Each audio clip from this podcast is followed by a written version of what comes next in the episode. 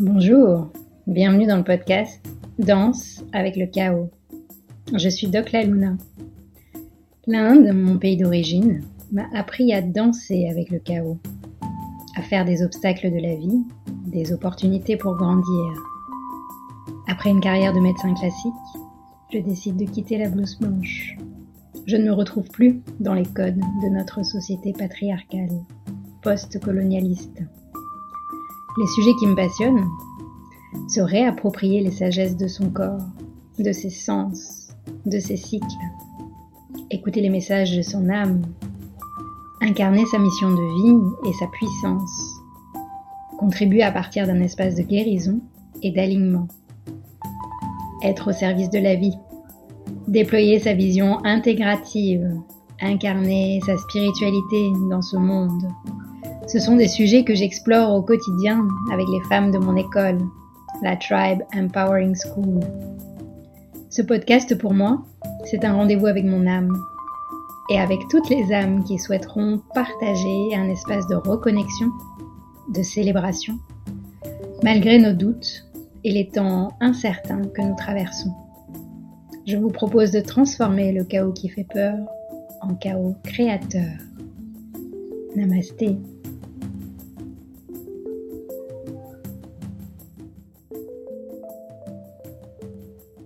Ça y est, nous y sommes dans ce nouvel épisode de Danse avec le chaos et euh, je sors d'un coaching avec euh, mon mentor et coach Martin Latulippe qui a accepté de répondre à mes questions. Donc, merci, merci Martin. Ça fait plaisir, Nat. Merci beaucoup. Et euh, donc, tu ne connais même pas les questions à l'avance. Et non, exactement. Être... Pour ça, quand tu as dit qu'il y avait des questions, c'est comme « Ah, oh, je ne connais pas le sujet, je ne connais pas les questions. » Mais je viens d'apprendre le sujet, Danse avec le chaos. Je l'ai fait souvent. Exactement. Ben, c'est pour ça que j'ai pensé à toi parmi, euh, parmi les personnes que j'avais envie d'interroger sur cette question qui est vraiment une... C'est un sujet d'actualité pour moi. Et euh, la tradition dans, dans ce podcast, c'est qu'à chaque fois, quand je suis en solo, je propose une pratique de quelques instants pour recentrer, pour aider les gens à se recentrer. Mais quand j'ai un invité, j'aime bien lui demander comment il fait pour... Euh, voilà, quand il y a plein de choses qui se passent en même temps dans sa vie hyper active, comment tu fais toi pour te réaligner? Moi, une des pratiques que j'adore, euh, deux pratiques en fait. Euh, la première, c'est la pratique des cinq sens euh, que j'avais appris il y a presque dix ans, euh, qui était simplement peut-être de prendre une pause, on va dire, de deux, trois minutes à peu près maximum que je peux prendre. Et euh, je vais fermer les yeux et je vais commencer par euh, un premier sens, donc qu'est-ce que j'entends. Euh, par la suite, je peux aller dans qu'est-ce que je, je sens. Par la suite, qu'est-ce que je ressens? Donc, euh, je vais toucher la texture. Si je suis, je suis à, à l'aéroport, des fois, puis c'est le chaos. Je touche le tissu, euh, j'apprécie le tissu, peu importe. Euh, par la suite, euh, euh, je vais, je vais aller dans, euh, ouvrir les yeux. Donc, euh, qu'est-ce que je vois? Euh, et je vais vraiment, pendant que je visite chacun des sens, je vais, j'essaie vraiment de, exactement comme tu as dit, comment tu fais pour te réaligner, j'essaie juste de me reconnecter sur la gratitude d'être en vie, la gratitude de pouvoir toucher, entendre, ressentir.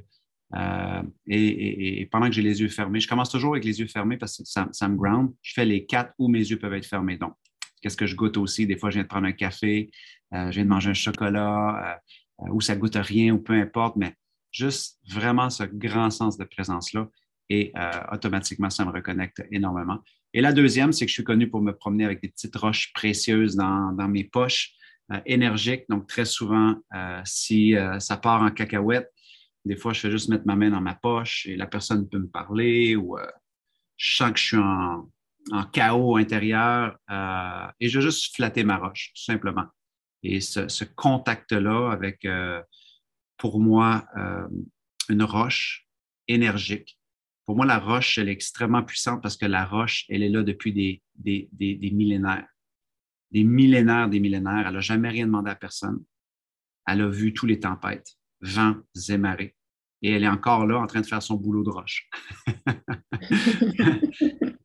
Et cette posture-là, moi, me calme énormément parce que je me dis, la tempête que tu vis, c'est rien à comparer à ce que cette roche-là a dû subir pour devenir la pierre qu'elle est. Elle a dû, elle a dû, tu comprends, être sablée, elle a dû être, être peaufinée, elle a dû... Elle, elle existe depuis des, des, des, des siècles et des siècles. Donc, cette tempête-là aussi passera, Martin, sur la, la roche que tu aussi représentes euh, maintenant. Donc, ce sont des petits, des petits jeux de sens que, que je joue moi-même dans ma tête. Personne ne sait que je suis en train de faire cela, mais moi, ça m'aide énormément. Merci, Martin. Mais écoute, je pense que toutes les personnes qui nous écoutent ici euh, connaissent un peu ton parcours, et moi, j'avais envie de partager aussi comment euh, je t'ai rencontré en vrai il y a quelques mois au Mexique lors de l'immersion, puisque je hey. fais partie de ton cercle V I P. Et là, ce que tu viens de nous partager comme pratique, ça rejoint ma première impression en te rencontrant. Euh, c'est que tu es vraiment un être spirituel incarné dans un être humain, euh, un coach, mentor, euh, auteur à succès, conférencier. Enfin voilà, tous les titres, il y en a énormément. Mais moi, ce qui m'a vraiment touchée, c'est ton humanité, en fait. Mm. Euh, et d'ailleurs, quand on a commencé l'immersion, euh, on a fait une cérémonie où tu as proposé qu'on se connecte à l'énergie de la gratitude, des ancêtres. Et moi, ça m'a vraiment...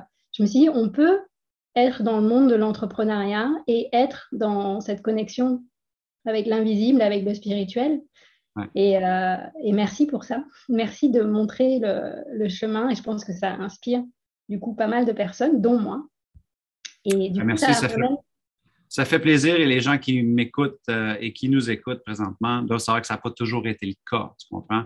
J'ai pendant longtemps, on va dire, rebuté cette, euh, cette émotion-là ou cette énergie-là ou ce désir-là de me connecter à, à plus grand que moi-même ou à, à ma spiritualité ou à mon humanité. Pourquoi? Ben, en raison de toute la masculinité toxique. Euh, de dire l'homme doit être fort, l'homme doit être business, l'homme doit être dans l'ego, euh, c'est la performance. Et euh, je sais que c'est stéréotypé ou caricaturé, mais moi, j'ai été élevé là-dedans. J'étais un athlète de haut niveau. Euh, je compétitionnais contre des mecs. Donc, ça m'a pris du temps à me dépouiller et d'accepter que euh, j'étais meilleur quand je, je, je connectais aussi à cette énergie-là. Euh, j'étais aussi meilleur quand je déposais les armes et que euh, j'étais dans mes vulnérabilités, j'étais dans... Euh, prendre le temps de mettre l'humain au centre de la démarche que j'étais en train de m'apprêter à faire euh, avant de faire du business. Et de marier les deux, c'est très possible. Donc, euh, mais ça n'a pas déjà été le cas. Mmh, oui, c'est un chemin progressif. Et en tout cas, moi, j'ai, j'ai pu euh, goûter à cette vibration-là euh, au Mexique, et on continue encore avec, euh, avec les webconférences et les, les coachings qu'on a en ligne. Yes. Et...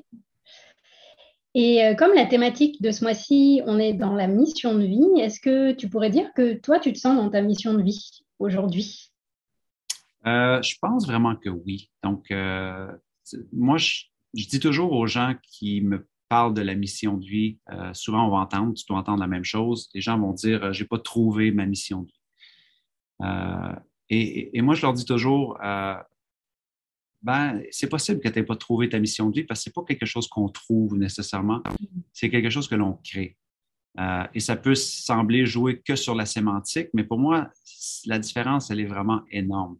Dans le sens que quelqu'un qui va accepter de créer sa mission de vie va accepter de vivre avec le sentiment de ne pas avoir trouvé sa mission de vie pour marcher un terrain dans l'imperfection, faire des expériences, être un aventurier ou une aventurière de la vie, être curieux, accepter qu'il n'a pas pris le bon chemin ce mois-ci ou cette année, ou que ce n'était pas le bon projet.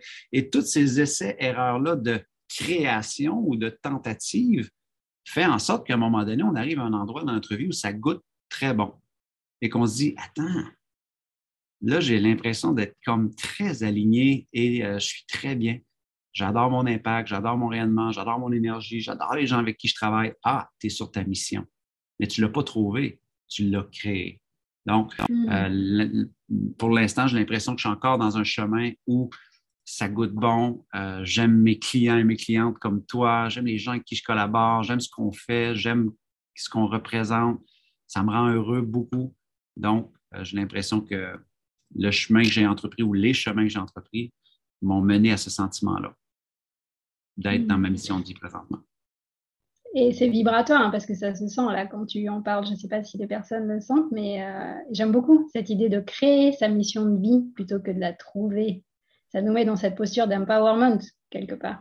Ben, c'est parce que sinon, ça devient une béquille. Donc, ça devient une illusion du développement personnel, ça devient une excuse, une croyance limitante, une justification, et on le voit tout le temps. On dit « oui, je le ferais bien, mais bon, moi, je n'ai pas trouvé ma mission de vie. Je n'ai pas trouvé ce que mmh. j'aime encore. OK, mais c'est tout à fait normal. J'ai passé la moitié de ma vie à faire des choses que je n'aimais pas. Mais je continue à être curieux, à être aventurier, à tester des trucs, à prendre des risques, à, à aller vers mes peurs. C'était pas confortable. Mais si j'étais resté chez moi en disant « Ah, j'ai pas trouvé encore », c'est plus passif, c'est plus dans la réflexion, c'est plus dans l'introspection. Pareil comme si on va être frappé par l'éclair et que là, finalement, mmh. on va sentir qu'on est habité par une mission de vie. C'est rare que ça l'arrive. Je dis pas que ça l'arrive pas. C'est pas ce que je dis. Je dis juste que c'est plus rare si on parle des vraies choses, là. Oui, ouais, ça me parle. Et euh, moi, dans les résistances que je peux observer autour de moi chez les personnes que j'accompagne ou que j'ai observées chez moi-même, hein, parce que euh, c'est on trouve des obstacles, des prétextes. Et, et du coup, est-ce que toi aussi, là comme ça, en te posant la question, est-ce que tu te rappelles d'un obstacle que tu as traversé, mais finalement, peut-être que tu l'aurais créé, tu l'aurais transformé en opportunité. Est-ce que tu as quelque chose à nous partager? Ah, est-ce que vous avez cinq jours? Parce que là, il nous reste seulement cinq minutes. Vraiment, j'en ai des milliers, OK? Euh, que ce soit euh, l'opinion des autres, l'absence d'approbation des autres par rapport à mon rêve, à mes désirs, à mes besoins, euh, des échecs où je croyais vraiment que c'était la fin de ma mission de vie ou de ce dont, dans quoi je voulais me réaliser. Mais en fait, lorsque je retourne en arrière et que je regarde une lecture de mon, de mon chemin, Chaque, chaque moment, et vraiment chaque moment, là, était une pierre à l'édifice que j'étais en train de construire. Vraiment. Est-ce que je l'ai toujours perçu comme ça? Non, mais ce que tu as dit est important. J'ai quand même toujours essayé de revenir à comment je peux transformer cette adversité en opportunité. Et on oublie souvent que c'est une discipline. Il n'y a rien de plus tannant qu'un ami qui vient vers nous quand on a une épreuve et nous dire... Ah, mais tu sais, euh, il y a un enseignement là-dedans ou il y a un apprentissage. On dirait que ce n'est pas ce qu'on veut entendre. Mais ça ne veut pas dire que nous, il ne faut pas qu'on soit discipliné à, à se poser la question, de dire, OK, euh, c'est très dur, je viens de manger une pointe de tarte d'humilité parce que ça n'a pas du tout fonctionné. Et qu'est-ce que je peux apprendre de cela que je ne vois pas pour l'instant? Quel est le cadeau pour moi là-dedans que je sais qu'il est là, mais mon ego ne veut peut-être pas le voir? Est-ce qu'il y aurait eu une façon différente avec laquelle j'aurais pu me préparer, si c'était à refaire? Et de vraiment aller, en anglais, on appelle ça le feedback loop, de mm. chaque moment, est-ce que je peux aller chercher un peu la boucle de rétroaction, de feedback, aller chercher des commentaires, de voir qu'est-ce qui n'a pas, pas fonctionné, qu'est-ce que j'aurais pu faire différemment, comment je pourrais prendre différemment. Et ça, ben, ça t'amène à, à, à développer un muscle que tu arrives à transformer ou à voir l'adversité comme une opportunité, mais encore plus loin, c'est que tu te dis que c'est un peu comme le... le, le, le Le taoïsme, c'est, c'est vraiment c'est que tu restes au centre. C'est-à-dire que ce soit une victoire ou que ce soit un échec, c'est comme tu es dans ton juste centre. C'est, c'est comme, c'est, c'est plus un échec ou une victoire, c'est un moment. C'est un instant, mm. c'est une pierre à mon édifice. C'est une opportunité que je devais vivre. Elle m'apparaît peut-être un peu amère pour l'instant, mais c'est juste un moment. Par contre, si j'y donne un sens hyper dramatique de « c'est la fin du monde, j'ai échoué, qu'est-ce que les gens vont penser? » Bien là, je m'en vais dans mon extrémité qui va me faire partir en cacahuète émotionnelle et que finalement, je vais me comparer, je vais me, me, m'autoflageller, me, me, me, me critiquer intérieurement, me juger. Rien de constructif là-dedans. Mais mm. l'opposé est aussi vrai. Si on vit des moments, on dit « Wow! » Ça va changer ma vie. Euh, cette, cette fois-ci, c'est la bonne. Je vais tellement réussir. Et on met tellement de charge émotionnelle sur ce moment-là que finalement, dès que ça ne va pas comme on voulait ou à la hauteur des attentes qu'on a, qu'on a injectées dans le moment, que on, notre inconscient revient à dire « Ah, tu vois, c'était pas pour toi. » Et on revient encore dans, dans, dans les extrémités. Alors mmh. que finalement, ce ne sont que des moments. La différence, c'est le sens qu'on y attache. Donc, euh, ouais, ça m'est souvent arrivé, des milliers de fois. Mmh, ben écoute, merci Martin. Je vois que l'heure passe, mais, mais j'ai envie de te dire merci parce que ce que je retiens, l'essence que je retiens là, c'est le sens qu'on donne aux événements qui nous arrivent. Soit on peut voir les choses comme un problème, soit on peut les voir comme des opportunités pour grandir, pour euh, être encore plus dans ce qu'on a envie d'offrir au monde. Et je trouve que tu le fais superbement bien et que tu es inspirant du coup. Moi qui du coup, te... te fréquente maintenant depuis uh, plusieurs mois, mais je me rends compte que ça ouais. me fait grandir au quotidien. Et, et euh... en fait, c'est, c'est ce que tu fais, c'est ce que moi je fais aussi. C'est, un, moi je me nourris de toi, donc moi tous mes clients et mes clientes m'inspirent de par leur mission, de par qui ils sont. Mais aussi, j'ai des mentors. Tu sais, pour moi, quand je t'explique l'adversité en opportunité, tout de suite, je pense Viktor Frankl. Donc, je me dis, attends, si une personne a survécu quatre camps de concentration pendant la Deuxième Guerre mondiale et qui a écrit sur la logothérapie et qui nous a expliqué l'importance d'attacher un sens aux événements, même dans les pires circonstances au monde, qui nous a dit notre dernière, notre plus grand pouvoir, même dans les pires atrocités de l'humanité, c'est notre liberté d'esprit. C'est le sens qu'on accorde à, à, à ce qui est en train de se produire. Euh, wow! Je me dis, dans mes conditions, moi, je dois être un Viktor Frankl aussi. Yes! C'est une belle manière de terminer euh, cet échange. Je... Écoute, je te remercie. Ben, ça fait plaisir, Doc. Merci. J'espère que les gens euh, apprécieront, auront retrouvé de la valeur et euh, je vous embrasse yes. très fort. Merci. À bientôt, Martin. Bye bye! Si vous avez aimé cet épisode, s'il vous a fait du bien, n'hésitez pas à liker, commenter, vous abonner sur votre plateforme d'écoute ou sur YouTube. Et n'hésitez pas à partager aussi. Peut-être que vous avez des personnes autour de vous à qui ça fera du bien. C'est grâce à vous que, j'espère, ce podcast pourra toucher toutes les personnes qui ont envie d'œuvrer dans ce nouveau monde qui va naître du chaos. Merci.